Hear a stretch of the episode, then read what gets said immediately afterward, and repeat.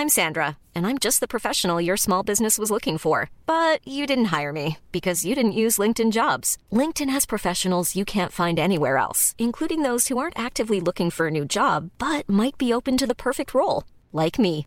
In a given month, over 70% of LinkedIn users don't visit other leading job sites. So if you're not looking on LinkedIn, you'll miss out on great candidates like Sandra. Start hiring professionals like a professional. Post your free job on linkedin.com/people today.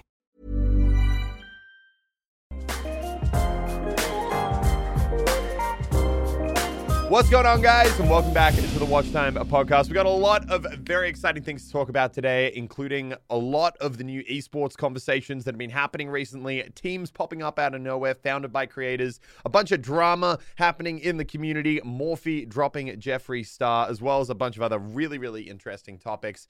Grace, how you doing today? I'm good. I'm good. It's been it's it's a Monday night now here. Um, but it's been a little bit of a hectic weekend. We've had a bunch of campaigns going live over the last few days, a few new game titles releasing, which is exciting, but generally means for a few sleepless nights as well. But that's okay. How are you going? Good, good. It's been uh, a pretty pretty hectic few days. I actually really because I feel like you've actually had a chill weekend. You okay, like got out a... of town. Yeah, okay, sorry. Camping. Hectic day, aka yesterday, because I, I yeah, I did get out of town. I actually like I think for the first time in like eight months probably, I, I wasn't in the office for a space of two days. Um and uh yeah, I went I went spearfishing, didn't really spear any fish, but it was cool. Uh and then uh and then also uh yeah, then came back yesterday to have two sponsored videos that I had to get done in less than like eight hours because they all needed to get posted and approved. And yesterday was the hectic one. Yeah. Okay. Well, at least you had a chill weekend. Did exactly. you catch? Did you actually catch any fish? Uh, I didn't. The people I was spearfishing oh. with did, though. I mean, like, look, all right, it was literally my first time. Okay, it was my yeah, first yeah, time. I can't yeah, I can't I can't expect no judgment, no judgment. Yeah, thank you, thank you. Take the gamer out of the office and see what happens. Exactly, exactly. okay, let's jump into it because what I want to talk about first this week is the rise of a couple of new esports teams that we've seen happen. So over the last two weeks, obviously our good friend Lachlan launched his team Power, um, which is super cool. And then just over the past week, uh, we saw the start of the One Percent Fortnite House mm. or esports team.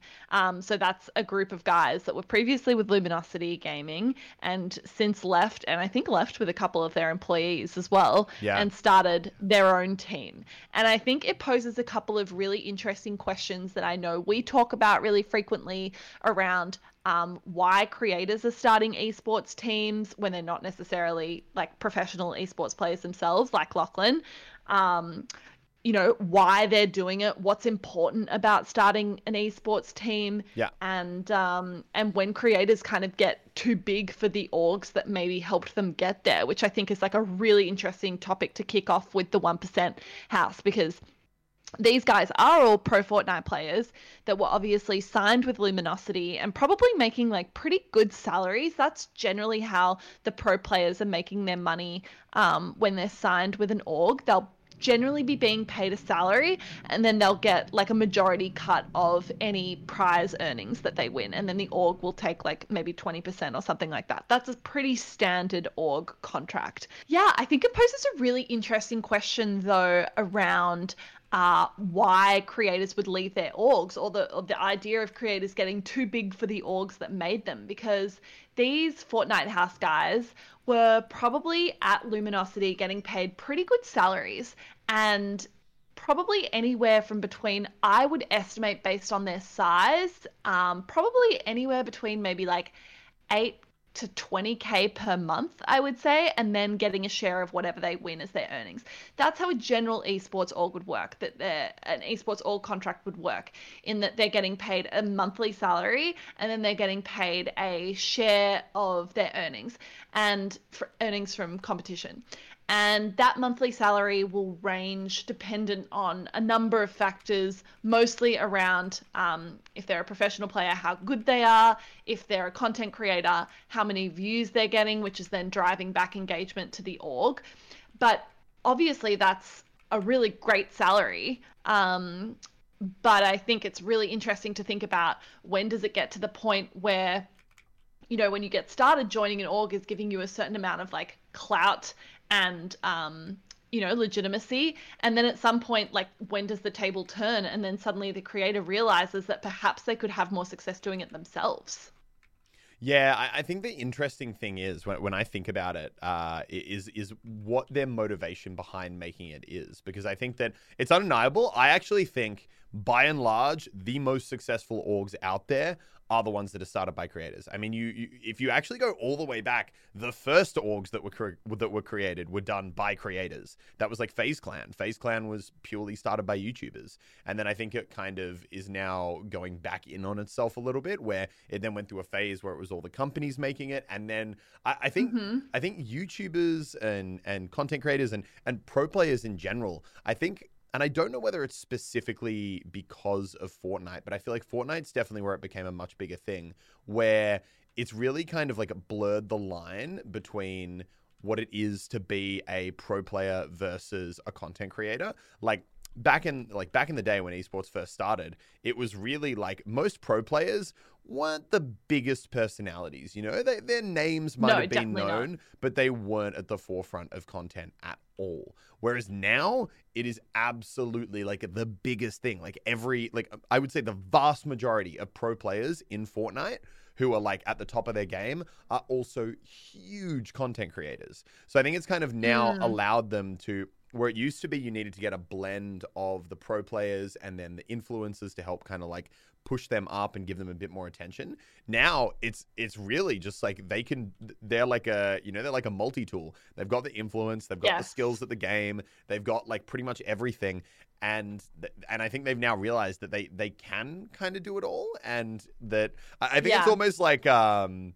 Uh, you know, I don't know. I don't know the right way to put it. But you know, like like how people always say that legal language is made excessively like complex sounding because lawyers yeah. want you to think that they're the only one who can do their job when in reality you know it, it makes it harder. I think that's kind of like esports. I think i think all these like orgs wanted people to think that they were the only ones who could do it and i think now people are they're, they're like ah what really is an org these days yeah, though you know true, it's kind of like true. it's like, kind of like oh it's a few people and you've got branding and sure you put out products but other than that like yeah, I can I can like, you know, give someone a contract to go and win games with my name. Like it's it's not as complicated as it once was, I don't think. Well, I think you're definitely right on the point that you just made there. And this is what I kind of want to like hear your thoughts on. But like, what is an org and what is important to an org? Because if you think about it, I feel like orgs back in the day, or not even back in the day, but probably more game dependent, like you needed an org. There was a lot of like hurdles to cross in terms of entering competition, that sort of thing that were required for starting an org. Yeah. Now I feel like with Fortnite, especially, Epic has just completely democratized that whole process. Yeah. And now it's like you don't need to necessarily be with a team or, you know, register for all of these certain things. It's like if you're a good player, you have the ability to play in like the cash cups or whatever they're putting on. Um, so I think it like definitely raises a question like what is an org and what's actually important to an org? Because beyond that, beyond your actual pro players, when you see orgs starting now, and I'm thinking about like the one percent team and I'm thinking about like team power, like they're clearly talented and they've got some great players on their rosters, but what it, what's actually the play? You know, like is the play that they're going to be the best at Fortnite in the world or is the play much more around we're going to build individual like channels and creators and do merch and do content and that sort of thing? And like you look at companies like 100 Thieves and FaZe, and that's clearly what they're focused on. And I think, like, if you ask a lot of people in the gaming industry, I don't know if anyone knows how 100 Thieves teams performed this year or how FaZe performed this year. And I mm. think as well, like, do 100 Thieves and FaZe even care that much? Like, is that what the play is? Yeah, no, I think that I think there's like definitely a, a a diehard segment of the fan base. Like some people, mm. I'm sure, follow them because they care about how they perform. But I think you're right. I think the vast majority of people are very much more invested in the brand than they are in the team's actual performance. It's it's much more the personalities behind the org. But I, I think what's yeah. interesting um, and kind of like a bit of a weird truth is that like orgs these days and and and I think I think they reach a level of complexity after they reach a certain size where this isn't true anymore. But essentially you know like like uh 1% and team power like they're just a they're just a YouTuber group. Like that that really is like they're a YouTuber group with a like esports flavor to it in my in my opinion. Like realistically mm. in terms of the like like what they actually function and put out it's like you're putting out merch and you're creating content to entertain people that is the vast majority of what these things actually do right like yeah uh, and, and sure like you play in competitions but that isn't the core of what you're building and what your business is. You're building a brand around a group of content creators. Totally. That, that is that is ultimately what it is. Yeah, it's starting I in think. That's or, definitely the distinction. Yeah, starting. Yeah, but I think even with like you know, I would even say with Click and Sidemen, they're built like they were brands. You know, like absolutely. I, so I I think that there like there really isn't that much distinction between uh like a lot of these like YouTuber orgs that get started and you know like groups like Click. Yeah. Well, I guess it's like for for the orgs themselves. Yeah, I think it used to be considered that you needed all of this infrastructure. And say for example, you want to be a pro COD player or you want to like have a COD team. It's like you need to be an org. You can't just randomly start playing, yeah. you know, in these huge tournaments without that backing and without the infrastructure that comes from one of those teams. But I think Fortnite, yeah, really kind of changed the game with that, which is probably oh, so why much. you're seeing more of these orgs just pop up because they literally can just yeah. pop up. And then I'm thinking like as well for the orgs, what's actually the play for them? I like, was going to say that. To yeah. An extent, yeah. Like to an extent, yeah. They care about winning and they don't want to lose every time. And you can tell by things like, um, you know, like the Hundred Thieves, uh, sort of compound that they've just created in LA where they have all these training facilities. Yeah. But again, that's where I want to come back to the question of like, is that actually what they care about? Or is the Hundred Thieves compound that they've built also very very valuable from a branding exercise. You'll notice that like the whole compound and every room within it is sponsored like literally has naming rights attached yeah. to it. Um, they're creating content in there. It builds a narrative. And that's where i think like the whole question on why are people starting orgs, where's actually the value in an org these days. I think it's much, much less around the actual performance of the teams and much more around like what's the narrative you're creating, what's the brand you're creating, and having a physical hub for that or having a channel for that kind of just plays to that narrative. Yeah, I think pretty much the the biggest thing when it comes to like a lot of those orgs and the way they're. I mean, I, I think actually, you know what's interesting? It's interesting you say that you don't think hundred thieves is kind of as uh, as competitive focus because I actually think they're one of the few orgs that probably actually does make that a focus. Whether or not they've actually managed to perform that well in the last year, I think that mm. 100 Thieves' weakest point really is actually their content. I think their branding is really strong, but I actually think their content is probably their weakest point. Yeah, I know you feel strongly about this. Yeah, I just I think like... it's been improving, but you do look at their channel and it's like they fluctuate from 20k views a video to like 500k views a video. Yeah, well, you know what's really interesting, and I guess actually, wow, we'll finish this topic because I've got I've got the next one I really am interested in talking about about like uh, mainly Team Power and like uh, and also Hundred Thieves, but it was based off something Andy said. Um, but mm-hmm. yeah, but do you have anything else on on the like you know kind of what you think their strategy is before I before I divert us onto the next topic? Please divert us, please. okay. Uh, so so what I just found super interesting is a comment that Andy made, which I think is is yeah interesting, which is building because I would say in, in terms of esports orgs that are run like companies versus ones that are run, you know, like the whole creator vibe. I would say NRG is probably one of the best examples of that.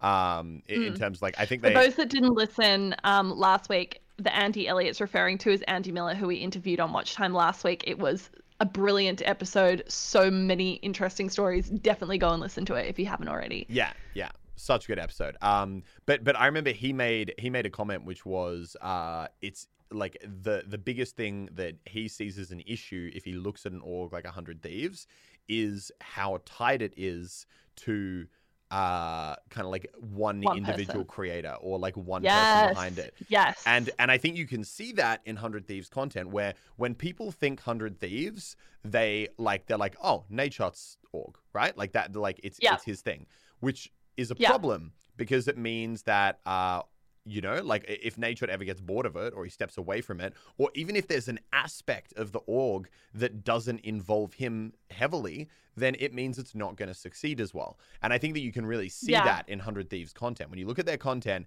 if it's like it, it really is the Nadeshot show. When you're looking at, or, or you know, Nadeshot and Courage. When you're looking at, um, Yeah. when you're looking at like the content they do, what performs well, what doesn't perform well. It is like the difference between if it's a piece of content that involves Nadeshot versus if it doesn't. It is night and day because people aren't, Mm. I don't think, as invested in the overall team. And that was my only. That was actually my only, uh, my only real like like thing that I was like I questioned a bit when uh, Lockie started Team Power was that obviously his name is Lachlan Power, Team Power. It's like the team name is literally his name, which I Yeah. wonder. Uh, which, which, you know what? And he's very lucky. It wouldn't be like if I called my team Team Watkins, because that's really specific. Like he's lucky. He's got a pretty Don't do dope. Uh, yeah, he's got a he's got a pretty like dope it's a ass. sick name. It's a sick name. Yeah, it's a sick last name, you know? Like, so it, he, he is lucky in the sense that I think it, it's not like it couldn't exist without him in a branding sense. But I, but I Yeah. am interested to see if he's able to really kind of build the brand out uh, in a way that, you know, kind of doesn't, uh, yeah. d- It's not just Lachlan's. yeah, that it's not like Lachlan and these are the friends that I brought along to, you know, play video games with. Like whether or not, it, it- Yeah. if, if he's gonna, because I think right now that like their content is obviously doing super well, but it's almost like how you know if uh, Lockie were to start like a second channel, you know, that would go well. And and, I'm not trying to like diminish away from what they've done because I think they've actually done a really really good job with it, but. Mm. I but but I'm saying that I don't know uh, whether you can immediately be like, okay, so now the org is as it exists like a big success, or whether Well, I actually, think it like yeah, I think it goes back to that point around why are creators actually starting orgs in the first place? Yeah. Like, why did Lachlan want to start Power? Why did Nadeshot want to start 100 Thieves? Why are these Fortnite guys not just taking a nice salary and actually trying to build a name for themselves that's not their own personal name? And I think for me, it's it's 100% a smart move. It's not an easy move, but it's definitely smart if you can pull it off because for me it's around the fact that creators have a lifespan and that's a really harsh reality to say, but it's true. It's not like me. I'll be doing YouTube till I die. no, but like at the end of the day, it's a career. And while it's a great career, it's a career that's 100% based on you. Like, no one else can come and make videos for the Muselk channel. Like, you can't Yeah. ever um, delegate that responsibility. You can delegate the editing, you can delegate whoever's making your thumbnail, but you can't delegate the fact that every day it has to be you behind the camera. And while that's great, and that's obviously half the point, it also poses a question that a lot of these creators when they get into it are like 18 19 years old. And they'll do it maybe for five eight ten years but at some point there'll come a time where the content they're not making or the game they're playing kind of loses relevancy and and people that fluctuation in views and therefore income will go up and down. And therefore, I think what a lot of people are trying to do by creating these brands or creating these orgs is creating something that actually isn't 100% reliant on them and that will stand the test of time and is a project that they can invest in and use some of, you know, their audience to then leverage into something that is hopefully and best case scenario bigger than themselves.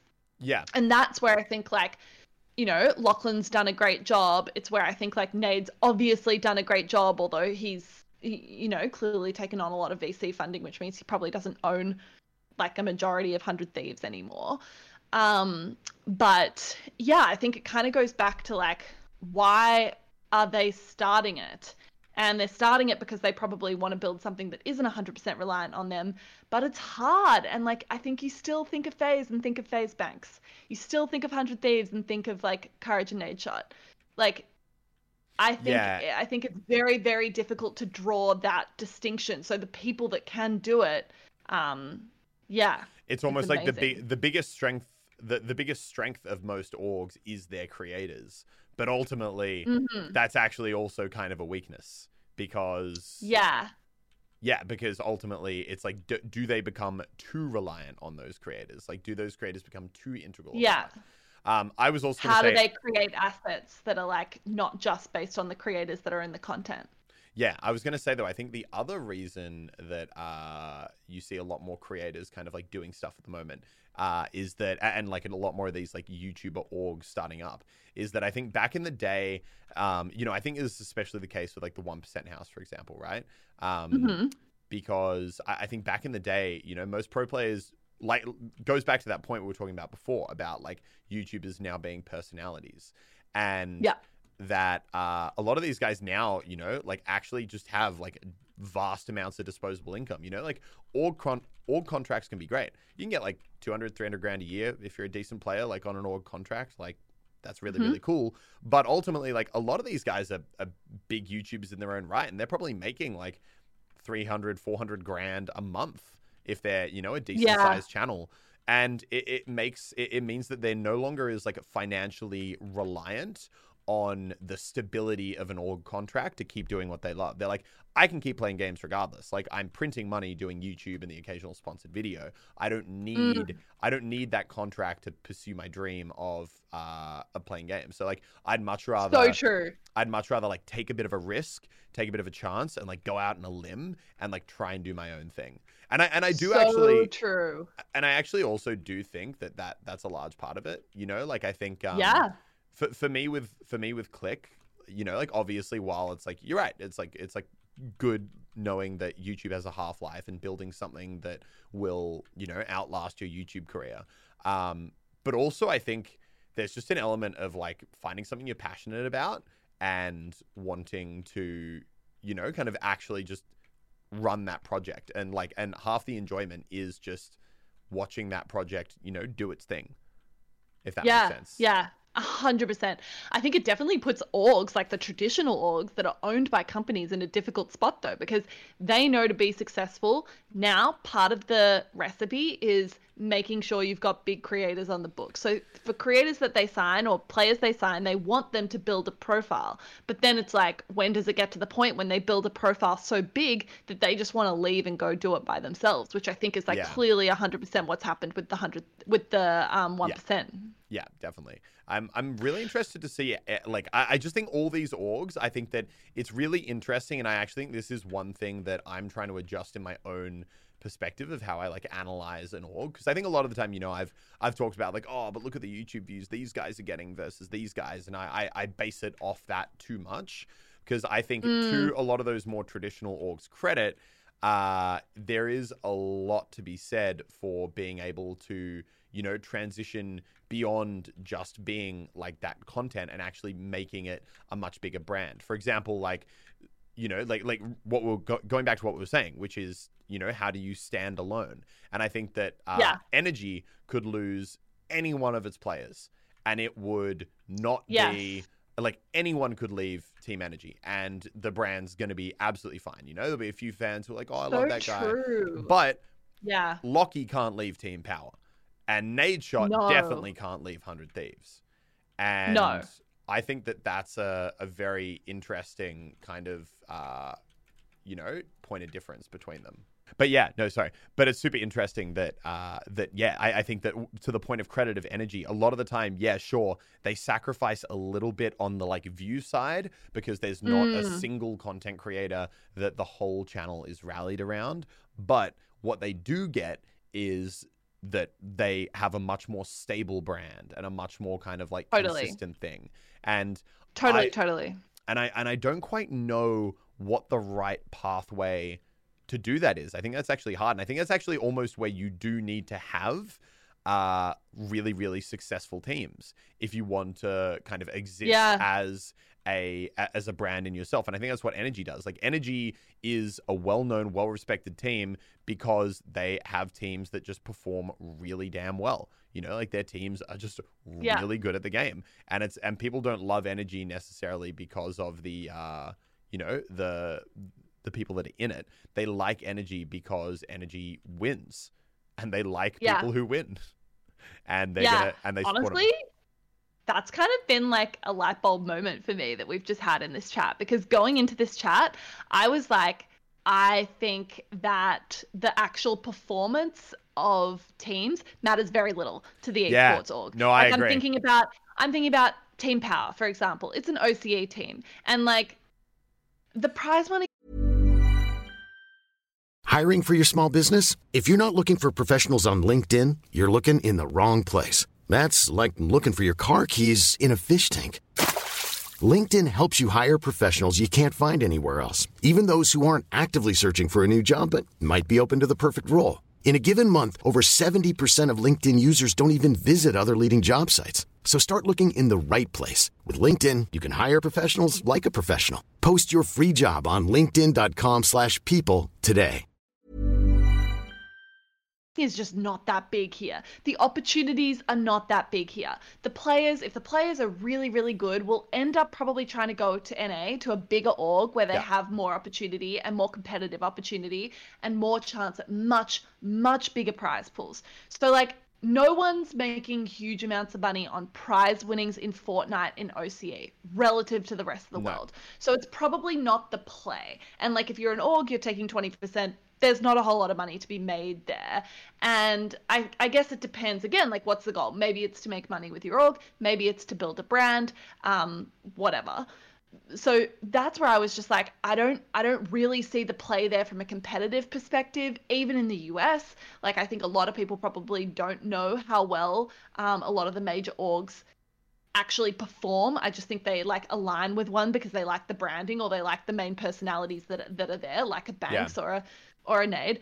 Um, but yeah, and I'm like, do the orgs even care? Probably not. Like, is the org if the org's aim is to get to a path of profitability, which most of the major orgs aren't right now, Yeah. then they don't really care about the prize winnings. It's not about that. They know that like branding and sponsorships and content is the thing, and merch are the alternative revenue streams that are actually gonna get them there. But you're right. It's like it's also a catch 22 because while they know that's what might actually be most profitable in the short term, actually having good teams will be important in the long term because you're creating a brand asset that Yeah. not dependent on personalities. Totally. Yeah. Okay, this leads me to my last question for you on this topic is to start an org in 2020, what do you think is important? Because we've touched on the fact that on one hand, you think having a lot of money or having like a huge amount of infrastructure isn't that important to an org. Games like Fortnite have democratized everything so much that you just don't need that and you can go in and as long as you're able to like pay the monthly salaries for your players, you're probably like sweet. But on the other hand, you look at, um, you know, brands like 100 Thieves and FaZe, and these companies have taken on a lot of funding. Like, for people that don't know, um, 100 Thieves about two years ago had a massive VC investment, which means a firm will put a lot of money into the company and set big milestones for the growth that they want to achieve. And they'll also take a lot of ownership. So, you know, I doubt that I doubt that Matt owns more than 50% of 100 Thieves right now. I think he probably owns quite a small percent and is paid a really generous salary. Yeah. Um, same with FaZe. Like there are many, many investors in FaZe. FaZe Banks does not like the original people that started it don't own it anymore. They own a percent of it, but it's probably a small percent. And Yeah. they need that so that they're able to buy these huge houses and um, start all these extra things. Like, how important do you think that is? Yeah, I mean, I think that I think that that probably shows a lot of the reason why. Uh, wait, is in is in is your question about their ownership of it or? Well, like, do you need to do that? Do you need to give up ownership to get a lot of investment? Because on the other hand, the 1% House have said we're the first, or like, we're one of the only self funded esports teams and we've bought it all ourselves. Yeah, I mean, I- think that actually a lot of the time, I, and I think once again, I think that's the biggest thing that's come out of this conversation. I think the epiphany both you and I have had is that you know, I I think going into it, we were like, oh, you know, like the the kind of um the the performance of your teams doesn't really matter. It's all about the content and the people behind it and how many views you're getting on YouTube. But I think the big thing we've come to realize is that no, performance actually does matter. And building a brand bigger than the individual creator is something that does matter. And I think actually, I mean, unless you've got a creator who really believes in the vision and is willing to put a lot of money into it, I actually think it is. I, I think to a point, you do kind of have to do it. I actually think, I think 100 Thieves uh, went too far. I would say that their org has huge sellout vibes when I look at any of their content. There's you cannot look at anything Hundred Thieves other than them other than their merch, but even their merch now is a little bit without seeing Cash App or you know another sponsor Rocket on it. I- Mortgage. or Rocket Mortgage, you know? And it's kind of like, and they're not even like necessarily cool sponsors, right? Cash App's okay, but like Rocket Mortgage, it's not like if you're like, oh, we're, we're sponsored by this energy drink, you know? It's kind of like not. yeah. They're sponsored by Chipotle. That's pretty cool. Okay, that is cool. But but but Yeah. the point being that I th- actually think that you know, especially if you want to build the more brand side of stuff, that yeah, I, I think if you, I think there are certain decisions that need to be made, and I think sometimes they're hard decisions, but that Mm. you know, it's it goes back to that thing of like it's better to have a smaller slice for much bigger pie than have like the whole pie if it's just tiny, you know. And I think that um, yeah, hundred percent. and I think that I don't necessarily, and once again, we have no idea what the numbers are or any of the details behind it. Um, I don't know if Nadeshot did it perfectly, but I definitely don't think that Hundred Thieves would be the the size that it is now if he hadn't done stuff like give Drake equity in it. No you know? way. And I don't think I don't think Drake probably like even knows really what Hundred Thieves is or or really engages with it at all out of that first post that he did, No. which was kind of like a, a sweetener of the deal. But I, I think that it's still um, you know, it was still important and and really grew their image. And you know, they were already seen as like probably one of the coolest brands in esports, and that really Yeah. helped build that. And I think that to a point in uh, and this is the weird, this is the the more interesting part for me is um. I think it's it's like a big badge of legitimacy. I actually don't feel that certain orgs don't feel legit until they've had these big partnerships. Because I know for me, when I'm like, oh wow, that org did something amazing, it's not because they won a tournament at a game. I'm like, oh, good on them. Like that's good. yeah. But it's when I see like you know Fnatic partnering with Gucci to make a watch. I'm like, yeah, that's what? fucking cool. I'm like, that's some mainstream stuff, and that's ridiculous, and that's what big brands do. And I think that that's the same with, I, I think like seeing Chipotle and Hundred Thieves, you're like, oh wow, that's like a big endemic brand that is partnering with them on a really close level, and I think that that's Yeah. very impressive. yeah.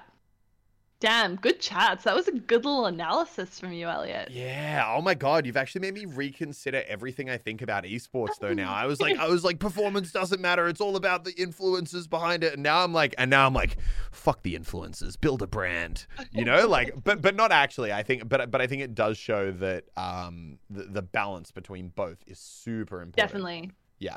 Very keen to hear, like, if you're listening to this or you're watching on YouTube, like, leave a comment on what you think, like, what your perception is, because I think Elliot and I obviously see this from a lot of detail, like, from inside the industry, but I'm really keen to see, like, what you guys think about it And- from outside. And final thoughts on it. I wonder if all these YouTubers starting orgs is really starting to dilute the meaning of an org, if that makes sense. Like, Yeah. like for me, I would say 100 Thieves is a fully legitimate big org. I would say, uh, and you know, like they feel like an org. I would say, um, Yes. you know, same with like NRG. But and obviously the, the two I'm about to mention are brand new, so obviously they haven't had time to uh, really kind of establish themselves as that. But if I think of one percent or power right now, I don't think of them as you know orgs. I more see them as like like clique.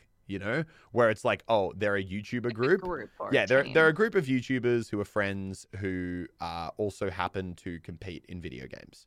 Like that's that's honestly more what it feels like right now. And I think if you actually look, I mean, if you look at the they've content, been around for like two weeks. Exactly, so everyone- exactly, and that's what it I takes a mean. little while. Give and that's credit. and that's what I mean. Like I I don't I don't but Yeah. but I would also say that but probably I feel you. I feel you. I don't think FaZe feels necessarily like an org. I think they feel more like a gaming brand. But once again, I I think that like there's it, it's just I think the esports space is really kind of like going broader in terms of I think on one Mm. hand you've got like the YouTube groups and then on the other hand you've got you know like an NRG which is just like a really corporate well done run like a you know baseball team kind of Yeah. uh company and then I think you've got, you know, FaZe Clan about here and, you know, Team Power maybe more towards the content side, obviously, once again, because they just started. But you basically got this full dynamic spread all the way across Yeah. from the really pro run ones to the fully influencer centric ones.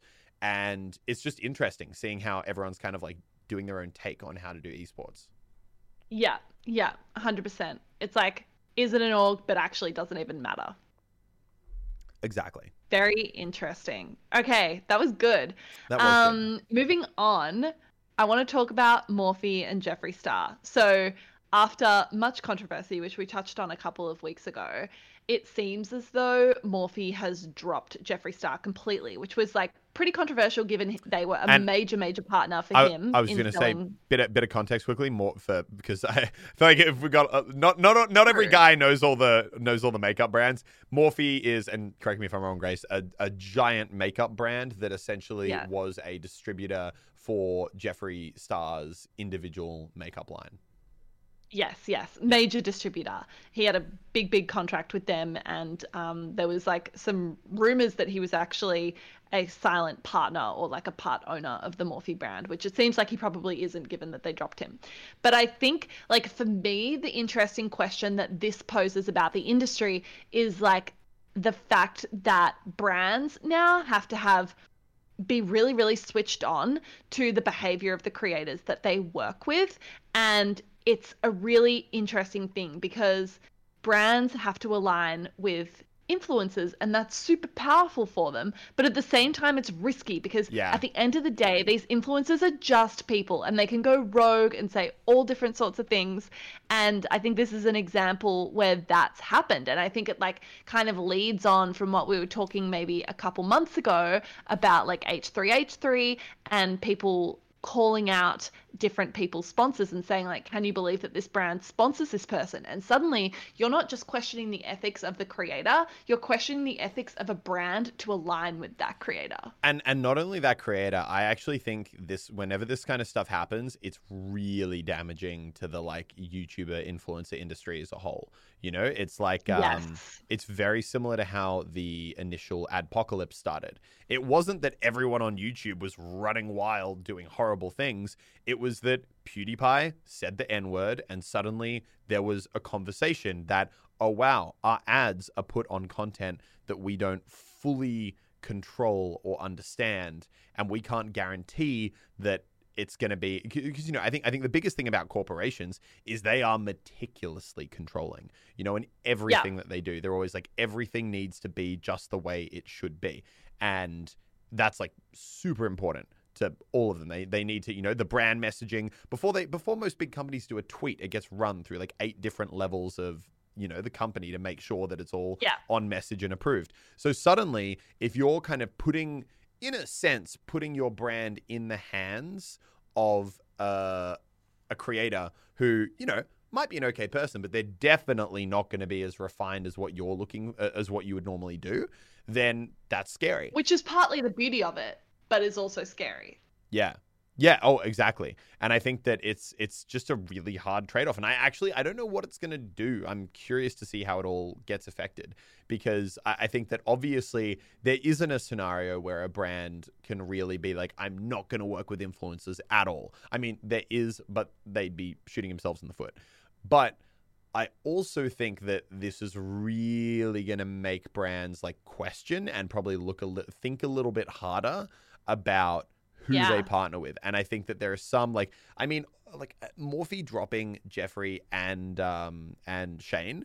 Oh my god, that would have cost them so much money. Like you, you hear the numbers getting thrown around about um about you know the when they were doing that initial palette for just Shane Dawson. Oh, and, like, yeah. the The profits. that- inventory that they'd be carrying. carrying. Hundred percent. It would have been insane, but like, but but that's like uh, that's a cost that they decided to eat to preserve their overall brand. And I think that it's um it's going to be very interesting to see how wh- whether you know brands like pull back a bit on creative partnerships, whether they do them more as like a once-off thing rather than a long-term thing. Um, yeah, I, I think it's super interesting. I, I think also uh, on a similar topic, uh, just you know, so we can. It wouldn't be it wouldn't be a watch time uh, in the past month if we didn't also mention Doctor Disrespect, but uh, how he had a lot of long, long, long term partnerships, and I know a lot of brands, even though we still don't know what happened. Where is pulled. he? Where is Where is he? the doc? Where is he? But seriously, I haven't forgotten about it. I feel like it's gone quiet over the I last know. couple weeks. I think wake up every morning every and I'm like, why aren't people still talking about this? I need to know. Um, but yeah, like a lot of uh, his more long term brands, I believe, pulled their sponsorships with him, and he got dropped by his management company. Um, So Really? yeah. Uh, what what is it? OP? Is it OP? OP talent? no, Yeah. loaded. Loaded. Loaded dropped him. Um, oh, really? Yeah, I believe so. Let me. Wow. Okay, that's interesting. I haven't clued up on that. Yeah. I think it's unbelievable. I think it's unbelievable that we still didn't know. I'm going to eat my words from a couple of weeks ago when we did the episode on him because I'm pretty sure I said we don't know now, but this news always gets out public and it still hasn't. So, um, so yeah, so I'm to me the bloody fascinated. to me the indicator that he's definitely and so I feel like we're I feel like we've really segued onto this topic but it's Doctor Disrespect. I'm going to talk about it. Um, but but the thing that really is a giveaway to me more than anything that he has definitely done something like bad of which there is evidence for and it's currently probably just being kept really private is the fact that uh his management dropped him because I feel like management would definitely be in the behind the scenes. They would know what happened. And I feel like if there was even a shred of doubt, management is always going to be like, okay, we'll back you and get this cleared up. Yeah, 100%. 100%. Management is not normally like brands are very uh quick to like cut someone loose if there's any kind of controversy but i don't think that management companies are so i think his management company No. cutting him is that is that is an interesting one Yeah, I think management companies are there to align and have the creators back. Mm. Generally, under all circumstances, you should be partners together. So the only reason that I could imagine a management company really dropping someone is if they like either had a massive falling out or that they just ethically don't align with um with the creator Yeah. anymore, which probably is an indicator of that. So Yeah, I I still want to know happened. though. I'm not satisfied with that as know. an answer. I know. I need to know more. Oh my god, I actually had a nightmare, and I was like, "What if we never found out? What if we never found out?" I don't believe that could possibly happen because there'll be some guy who's currently working at Twitch that knows, and he'll leave in a year, and he'll be drunk at a party, and he'll tell someone, and then that'll spread. But it's actually a nightmare. you scenario. hope. Yeah. Oh my god. But it is like a nightmare scenario to me that I might not know. I'm not good with not knowing. I can't. It just it. I I don't do it. I can see the stress on your face right Oh now. Oh my god, I hate not knowing. I hate it. Okay, if anyone has any conspiracy theories, please let us Yeah, know. just send them to me. I'll I'll just breathe them in. I don't care if it's true or not. I just want something slightly believable that I can just eat down on, you know? Give me a scrap. Oh. Anyway. Dude, is TikTok being banned? Yeah, this is so cra- okay. Okay, but here's the thing. I almost feel like it's the just the big talked up, overhyped thing at the moment, where everyone everyone loves drama, and you know a little bit of something happens, and suddenly everyone likes to act like the world's ending. And I and you know I, I think what realistically TikTok was banned in India, correct? hmm India and China. a couple of Asian countries now. Yeah. Yeah, India and China, like not the biggest fans of each other, especially right now after they had that little skirmish on the on the border where, you know, like I think 20, 40 people were killed. Um, and, this happened like a week after they banned TikTok a week after that. So it almost feels a bit like punitive from India's perspective. But also, mm-hmm. like, I think the privacy concerns are are real, but also I I don't I, I think number one. there's a lot of there's a lot of things taking your information a lot more effectively than TikTok yeah. is. Um, and number two, uh, it, like like and number two i i just i just i i think if there were privacy concerns that extended to a point where like america or australia or these big countries were like okay we're going to like ban tiktok i think tiktok would be like no no no it's fine like we've we've done this you know like this is i think ultimately the business of tiktok is too big that they're not going to risk losing everything just so they can see what the last thing people copy pasted is, you know? Yeah. Yeah. I think it's I think it's interesting. I'll be sad if it leaves. I'm self-proclaimed love TikTok. I think it's a brilliant app. I think it's one of the best social media apps to start in the last 5 years. Maybe maybe all these like short form video apps are just cursed, you know? Think about Vine. Like Vine was popular and it it shut down, couldn't sustain itself. TikTok's popular and now it looks like it's going to be shut down because they can't stop snooping into people's private stuff you know like well you know what's interesting is when the news about the security concerns about tiktok came out um the other short form video apps that are out there one uh what do we call it is it Byte? What's it called? Starts with a B. I don't. I don't really watch any. We spoke about it like back in February. Um, one of them there was like three other short form video apps and they all shot to the top 10 of the app store. Really? soon, within the within the couple days of the security concerns about tiktok coming out um, happened. So i found that like super interesting. I just find it so funny though. Like like to be honest i like i I don't know. For me, right? I'm like, I literally don't care. I'm like, TikTok, my life is not that interesting. You want to know where I went this morning? I went to the cafe, I got a coffee, I came into the office. You want to know like what my browser history is? Cool. Probably not that different to anyone else's. Like, I just, I don't think that my, unless they're literally logging into my bank account and taking all my money, I just don't think that my life is interesting enough that I really care if anyone takes it. Now, on principle, I understand that it's a problem and like I can understand like high level security concerns and how it's a runaway issue.